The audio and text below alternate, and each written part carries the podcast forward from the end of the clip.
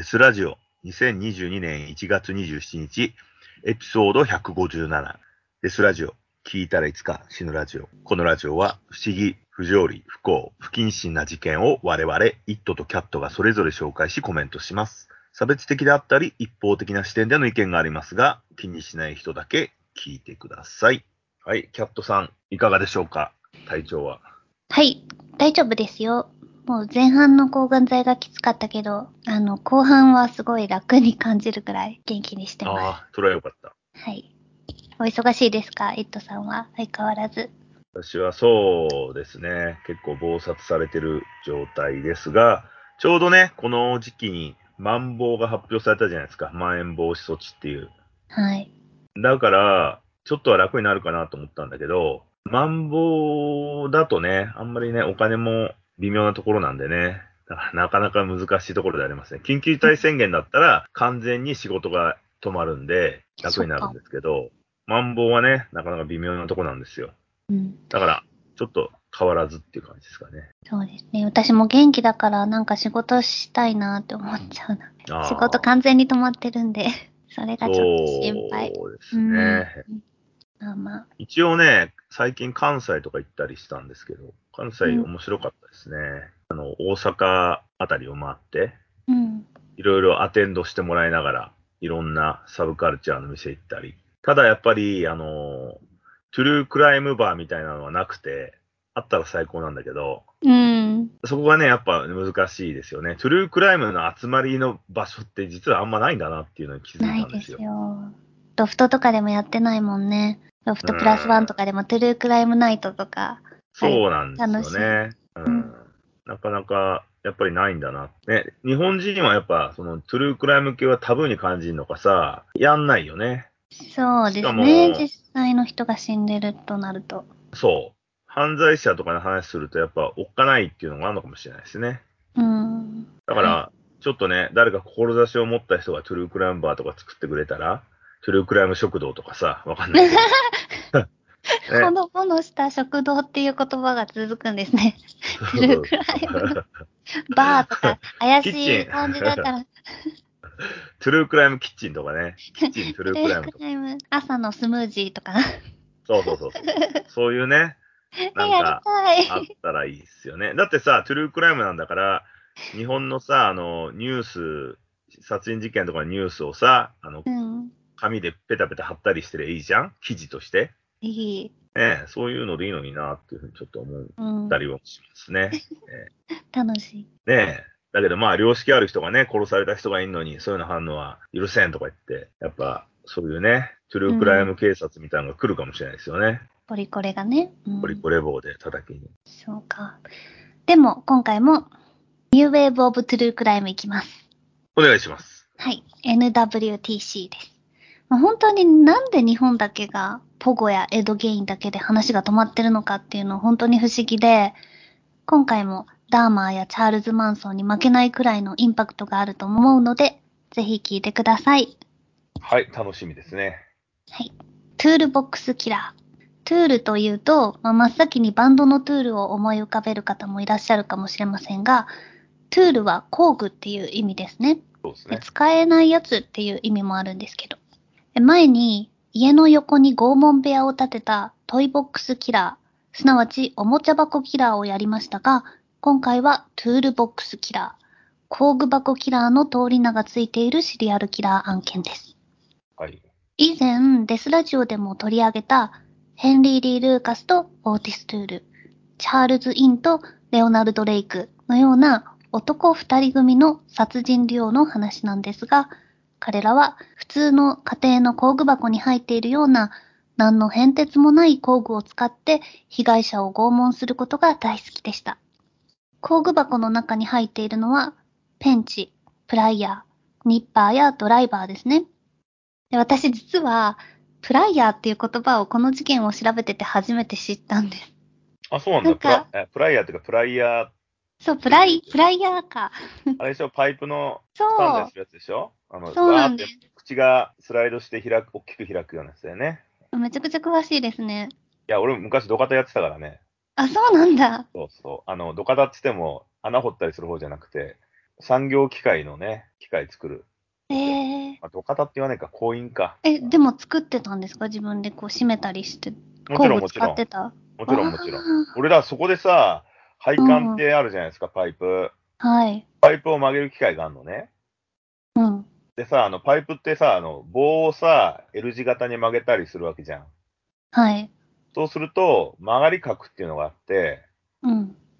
なんかそこで初めて、あの、サイン、コサイン、タンジェントの意味を知ったっていうね。学生の時に数学で覚えるじゃん。サイン、コサイン、タンジェントって。一回も使ったことない。そう、俺もだから一回も使わないで、学んだことは消えんのかと思ったら、その曲がり角を計算するときに、うん。サイン、コサイン、タンジェントがそこで使われたっていうので衝撃を受けたっていう。えー、すごい。あ数学ってこういうところで使うんだなってぼんやり思ったわ。えー。でも使わない人の方が多いですよね。その仕事に就かなかったらなかなかいや、そうですよ。使うことないよ。そうしかもさ、あの、一応婚姻、あまあ、全部数学で計算するんですよね、ああいうのってね。うん。どんだけこう、伸びるから、角、あの、外側の角がビューンって伸びて、内側の角がちっちゃく曲がるじゃんうん。棒を曲げるとさ。うんうん。配管ってさ、ぶっとい円形のもんだから、だからこう、計算して、どう曲げたら、L 字型のものが同じ、同じっていうか指定した長さになるか、計算して、曲げる機械に入れて、ギュッて曲げるっていう。えー。だからね、あ、こういうことで数学使うんだな、とか、ぼんやり思いましたね。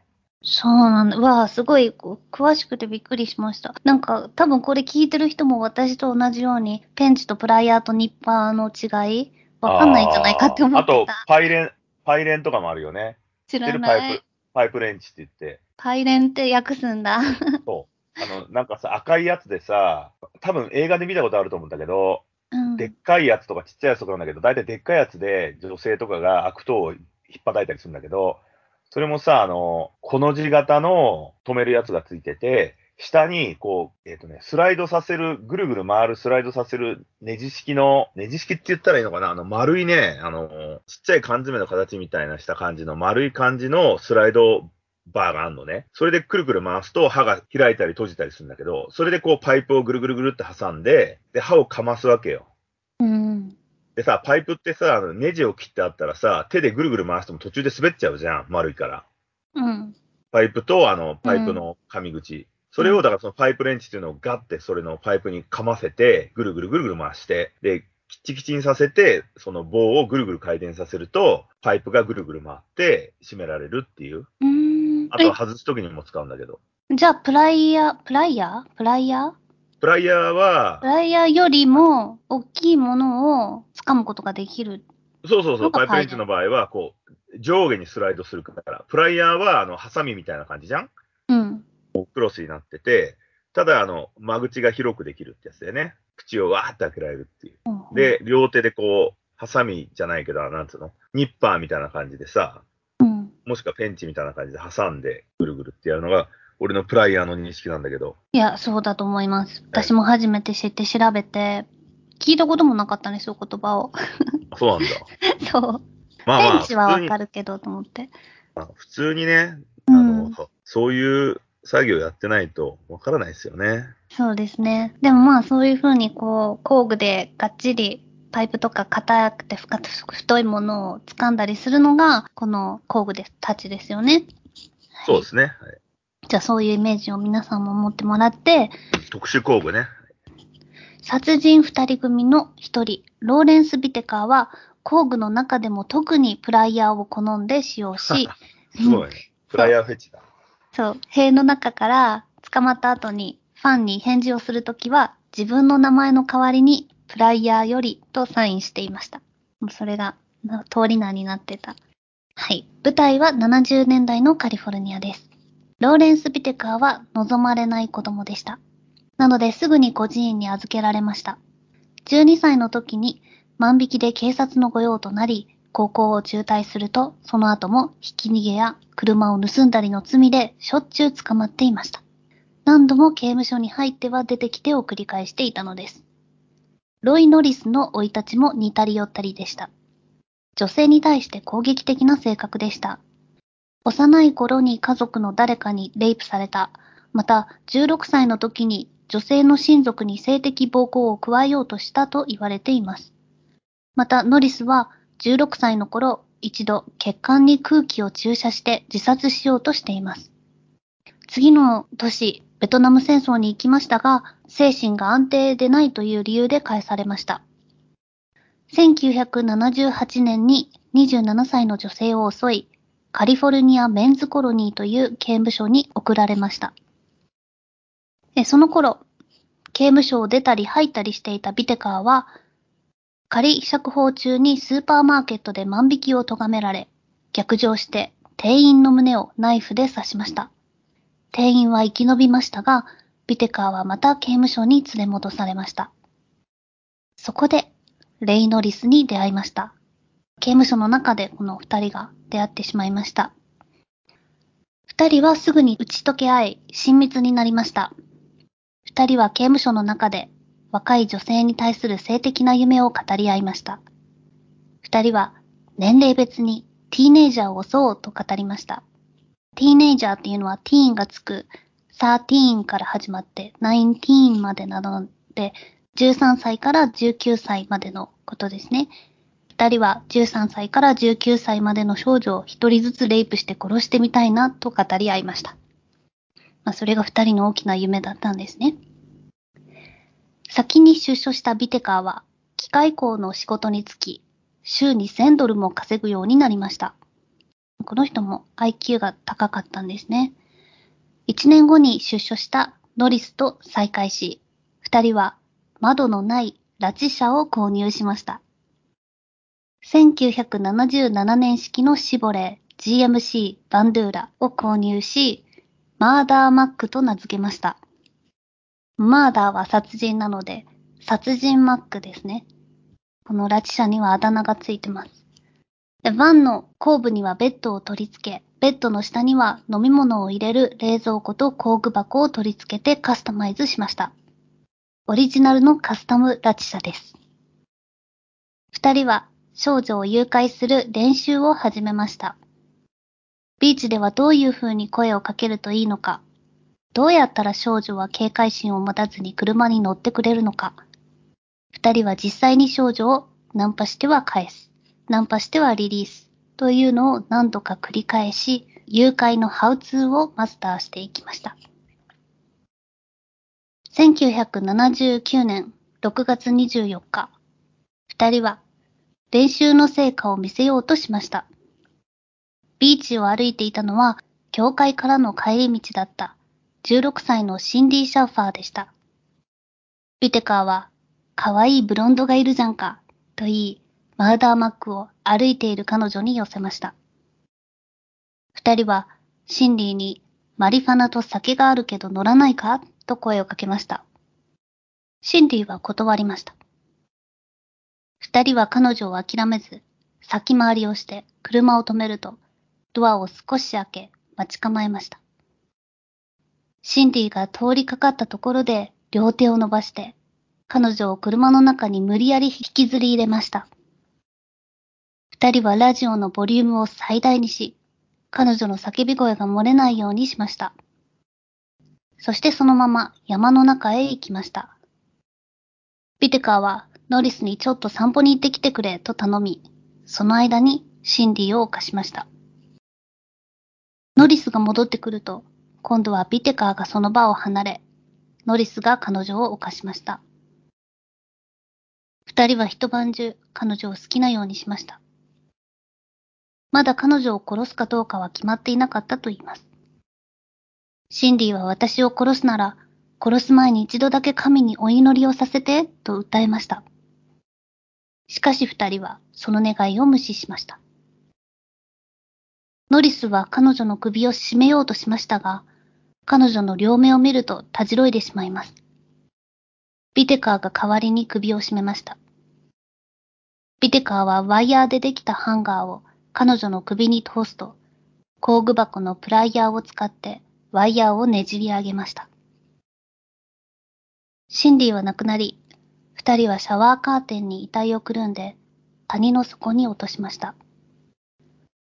その2週間後、レドンドビーチで18歳のアンドレア・ジョイホールに声をかけ、車の中の飲み物を渡すふりをして、車内に誘い入れ、影に隠れていたノリスが襲いかかりました。二人は交互にアンドレアをレイプし、ビテカーは彼女を全裸のまま丘の上まで歩かせ、そこでフェラチオを強制して、さらには写真を撮影しました。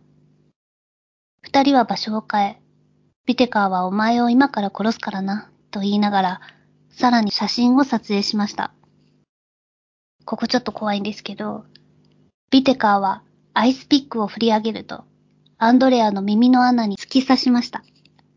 アイスピックは脳みそまで到達していました。ビテカーはアイスピックを引き抜くと、今度は反対の耳の穴に振り下ろしました。そして、アイスピックの柄の部分が破壊されてしまうほど、めちゃくちゃに踏みつけました。しかし、アンドレアはまだ生きていたので、ビテカーは崖から突き落とす前に、彼女の首を締め上げて絶命させました。これ結構ひどくないですか？アイスピック。そうですね。うん。刺した後に、さらにこの柄の部分を踏みつける。柄の踏みつけるってどっちに踏みつけたんだろう？中に入るように。中に入るようにだと思います。うん。それでもまだ死なないんだって思ったら怖いなと思って。そうですね。うん生命力の凄さだ。うん。この二人の犯行は、回を追うごとにエスカレートしていくんです。その2ヶ月後、二人はヒッチハイクをしていた13歳のジャクリーン・リアと15歳のジャッキー・ギリアムをピックアップします。二人は行きたい方向と違う方向に車が向かっていることに気づき、激しく抵抗しましたが、ビテカーとノリスに殴られ、両手足を縛り上げられてしまいました。二人はすぐには殺されず、そこから二日間もマーダーマックの中に監禁され、絶え間なく拷問を受けました。ビテカーは13歳のジャクリーンの目の前で、ジャッキーの胸をアイスピックで突き刺し、プライヤーで乳首をちぎり取りました。ビテカーはジャッキーを犯しながら、私はあなたのいとこよ、というセリフを無理やり言わせています。ジャッキーもアンドレアと同じように両耳をアイスピックで突き刺されていました。ジャクリーンはビテカーに首を絞められながら、ノリスにスレッジハンマーで何度も頭を割られ、絶命しました。そして二人は崖から突き落とされました。私はあなたのいとこよで興奮するってやばくないですか？うん、まあ、なんかインモラルな妄想を抱いているとね、興奮しやすいっていうのありますよね。うん。まあ、こあの、イメクラとかのやつだよね。こういう注文あるんですかね？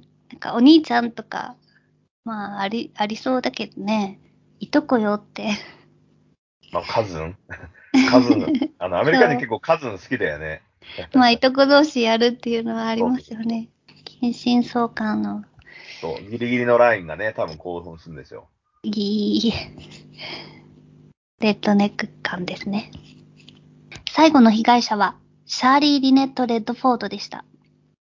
同じ年のハロウィンの夜、二人は16歳のシャーリーをマーダーマックに乗せることに成功しました。すぐにシャーリーに目隠しをし、両手両足を縛ると、ビテカーは拷問を始めました。叫ぶの好きだろ？もっと叫べよと言いながら、ハンマーで何度もシャーリーを殴りながら、馬鹿にしたように彼女の泣き真似をしました。ビテカーは、プライヤーで彼女の膣や直腸を犯しました。ノリスは、スレッジハンマーでシャーリーの肘を25回殴りつけました。最終的にハンガーで首を絞められ絶命するまで、実に2時間に及び拷問は続きました。この時の録音があります。シャーリーが生きた人生の最後の17分間のテープです。これは映像はなく音声だけですが、ファンキーゴアじゃないけど本当に恐ろしいです。かわいそうですし恐ろしいです。この録音テープは裁判の時に犯罪の証拠として流されたんですが、その時の裁判所の音声が出回っています。傍聴人たちがその音声に耐えられなくて、バタバタ席を外していく感じも聞こえます。悲痛なことに、シャーリーの母親は、その叫び声を聞いて、自分の娘と確定しなければいけませんでした。殺人鬼二人がどうやって捕まったかというと、部署仲間だったジミー・ダルトンという人物が出所してたまたまシャバで二人に出会った時、二人はベラベラと最近若い少女を拉致って拷問して殺してるんだというような話をしてきたそうです。半信半疑でしたが、一応彼は警察に通報しました。そこから警察がマーダーマックを見つけ、その中から拷問用の工具箱やビテカーの家からは500枚以上の少女のポラロイド写真が出てきて動かぬ証拠となりました。崖の下の遺体探しには苦労しました。野犬などの動物が食い漁っている可能性が高かったからです。最終的に5人の少女のうち3人の遺体しか見つかりませんでした。レイ・ノリスは自分の死刑を免れるために捜査に全面的に協力しました。ビテカーが主犯だと主張したんですね。その結果、ノリスは仮釈放の可能性ありの45年の禁錮刑。ビテカーは死刑になりました。しかし、ビテカーは2019年に自然死し、ノリスも2020年に自然死しました。この二人より先に死んでしまったのは、探偵チームのチーフだったポール・バイナムです。彼は10ページに及ぶ遺書の中にいかに二人の起こした事件が惨劇か、二人が再び刑務所から出てくるかもしれないと考えると、恐ろしくて生きていけないと残して、1987年に自殺してしまいました。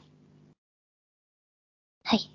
まあ、一応全員死んだんで、今となって一件落着ですね。そうです。悪の趣旨が残ってないわけだからね。そうです。はい、2年前に、ノリスが死んで。はい、うん。なんかちょっとね、変わったフェチズムの殺人鬼ですね。拷問フェチなんですよね。そうですね。えー、うん。で、まあ、ビテカーの方が主犯格だって、このノリスの方は主張してて、まあ、変態なのはビテカーでそれに釣られてやったみたいに言って、ね、45年だの禁錮刑で住んでるっていうとこなんですけど。なんかね、ツールボックスマーダーだよね。ツールボックスだから、オーグフェチの二人が意気投合したってことなのかね。それとも一人が猛烈なフェチズムで、で、もう一人が影響されて同じ趣味になってったのか、うん、その辺気になるところですけどね。そうですね。まあ、多分、アイディアを出してたのはビテカーの方だったのかなと思いますけど、実際にこういう風にしようとか、結構殺しを楽しんだりしてるのもビテカーの方で、でもノリスは、ちょっとエロいおっさんだから、なんか少女をレイプとかそういうのにはノリノリで参戦したんじゃないかなという雰囲気ですね。うん、まあ死刑制度がないからね、人を殺してもずっとあの刑務所入ってら済むっていう話だから、悪者には優しいところではありますよね。死刑がないんだからね、何人殺しても。そうですね。一応ビテカーは死刑になってたんですけど、うん、殺される前にまあ自然死しちゃった。うん。そう。自然死っていうのも謎だけどね。間引きされたのかな そうですよね。うん。やっぱり刑務所の中で殺されるってことあるのかないや、ダーマーは殺されたからね。そうダーマーは殺された。うん、そうだね。少女をレイプしてるやつとか、レイプ犯は憎まれるからね。うん。だから刑務官がさ、仲のいい囚人にさ、あいつややっちまえよみたいな感じのやつがあんのかもしれないよね。だって彼らは殺し屋、人殺しなんだけど、人殺したくてうずうずしてるのからさ、正義のためにやっていいぞって言われたらさ、やるんじゃない？お墨付きで殺せるわとか言って。そっか、ストレス発散に。そうそうそうそう。まあ、どれくらい暴力あるんだろうな。ね、まあね、でも結構あるよね、刑務所の中。で、まあいろんな刑務所があるからさ、多分統一はされてないと思うんだけど、金持ちは金持ちの刑務所に入るだろうから、そんなことないだろうしね。なんか刑務所のことにもすごい興味が出てきたんでしょうね、最近。ああ、そうなんだ。うん。なんか日本の刑務所とかどんな感じなんだろうと思って。一番ひどい独房とか、本当にこう、兵所恐怖症の人だと気が狂っちゃいそうなぐらい狭くて暗いとことかあるのかな。うん。まあでも、なんか刑務所ごとにルール決められるからね。だから、名古屋かどっかでさ、愛知県の刑務所で、消防車のさ、放水のやつあるじゃん。うん。すげえ圧力で水が出るやつ。うんあれでさ、あの、囚人を拷問しててさ、免職になった刑務官がいたよね。あ、そうなんだ。名古屋で？確か名古屋だったと思ったよ愛知県だったけど。それあってさ、あの、うん。ものすごい水圧が出るから、別にさ、背中とか当たってるけどさ、耳の中とか入ったら鼓膜破れるしさ、絶対そうだよね。ケツの穴うんとかに当たったら腸が破れちゃうんだよね。そうでしょうね。そう。それで、なんか、あの、起訴されてたかね、なんか。へえ。あ、でも、す、水ってすごいね。だって、自分で、自分の拳で殴るのはさ、やっぱためらうかもしれないけど。そうそう、赤落としてやるとか言ってね。うーん。映画のランボーでシルベスター・スタローンがやられてたけどね。来たね、小じきめとか言って。水でバーとか言って。だからあれを見てやったんじゃないの。そしたらなんかケツの穴とかに当たったらさ、もうなんつうの、水入ってきちゃうじゃん。うん。だから、そこ下げちゃってね、なんか。絶対そうだよ。想像できるわ。でもね、どういう人が刑務所で働いてるんだろうっていうのも興味あって、なんか普通の優しい人たちはさ、やっぱりどんなに悪党だと思ってても、人に厳しくするってなんか難しいじゃないですか。私は難しいなと個人的に思って、だからそういう仕事してくれてる人がいてありがたいなって思ったの。刑務所で囚人に厳しくする役の人。厳しい人もいれば優しい人もいるらしいよ。優しい人なんて逆にさ、中に入ってるヤクザに脅されたりしてね、事件になったりしてるもんね。ああ。なんか物買ってこいとか言って、あの、お前の家族出てきたら殺してやるぞとかって言われたりして、ええ脅迫されたりしてるね。あ結構そういう事件はありますね。へえ、それをどうやってうまいこと機能させてるんだろう？一応そういうことがないように、ちゃんと怒るときには怒るみたいな。うん。まあでもそれってさ、あの、丸棒の人とかと一緒じゃん？暴力系のデカと。うん。同じでしょ？だって、常に絶対悪の近くにいるわけだから。うんうん。こでやっぱりあの、家族が何かあったとしても、もうそいつらをぶっ殺してやるみたいな。あの、うんなんつうの、アメリカとかみたいにさ、拳銃で撃ち殺せればベターじゃん？その場で射殺できれば。そしたらそういう話には屈服しないでいいじゃん。うん。日本ってさ、うん銃、銃で殺したりとかできないじゃん。そうだね。そこだよね、だからね。うん。俺も狂ってるから、次刑務所入っても全然いいと思ってるから、シャバに出たら、お前の嫁さんと娘レイプしてやるからなって言われたらやっぱりビビるよね。うん。ビビるよ。あと3年で出れるんだからとか言ったりしたらね。だから、うんまあね、なんか対処が結構必要なのかなと思うけどね。ねえ。すごいよね。でもそこで頑張って働いてくれてる人は。うん。どういう人がなるんだろうや、でも普通の人でもなれんじゃないの？教育でしょ、多分。そういうこと言われても国が守るからとか言ったりして。うん。まあ、あとさ、あの、幼馴染とか同同郷の人っているじゃないですか。うん。それはきついよね。だって、居場所とか全部分かれちゃうからね。言わなくても。そこが多分ネックなのかなと思うけど。まあね、どうなんですかね。うん。まあ、どうそれちょっとね、分かんないところですよね。うん。ねもし知ってる人とかいたら、そう。ゲストに来てほしい。ああ、まあ、刑務所から出てきた人は知り合いにはいますけど、なかなかね、こういうゲストに出ないでしょうう。いやーどうなんだろう。音声だけだったら出んのかないやー、どうだろう、微妙だなっていうところですかね。えーあんまりね、そういう人と仲を、距離を詰めるとね、その、だから刑務官とか、丸棒と一緒になっちゃうからさ、うん。あのラジオ出たんだから、ちょっと100万貸してよとかってね、1000万貸してよって来られても困るしね。うん。大体入ってる人って優しい人じゃないからね。そうね。だから、それ相応のギャラが払えて、終わった後距離を取れるんだったらいいですけどね。まあ、うんそういう人たちは仲良くなると距離を詰めてきちゃいますからね。ういうところね興味あるのに知れないってちょっと難しいですね。まあ、あと自分が入るって技はあるけどね。それ究極だね。えすごい好奇心。1年ぐらいの刑でさ、入ればいいじゃないですか。だ1年間見て、もう出てこれるんだから。詐欺とかやってさ。詐欺、うん、多分。あそこまで、そこまでして知りたくないかなって感じですね。まあ、身内でね、知り合いで入った人がいるんだったら、聞きたいところありますよね。うん。その、なんつうの？言われもない、言われもないっていうか、本当に悪人じゃないと入れないんじゃなくて、たまたま魔が差して入った人とか、うん。そうです障害ね。、障害とかでさ、あの、酔っ払いを殴っちゃったとか、絡んできた。そういうので入ったらいいじゃないですか、まだ。うん、または、その、働いてる人、働いてる人はね、多分、難しいんじゃないですか。絶対そう話していうのにそうそう、そういう義務があると思うよ。ね。ただ、い辞めた後とかも、多分、守秘義務があると思うんですよ。じゃあ YouTuber とか、もちろんできないよね。うん、欲しいんじゃないかなと思う。いたら、だって、丸山ゴンザレスとかの番組に出てると思うからね。あ、そうだね。うん。やっぱりそういうのは出ないっていうことは。中に入ってた人は喋れるけど、やっぱ、実際ね、働いてた人は喋りづらいのかなっていううん。気はありますね。ええまあでもね、ちょっと興味深いですよね、それはね。ね。はい。はい。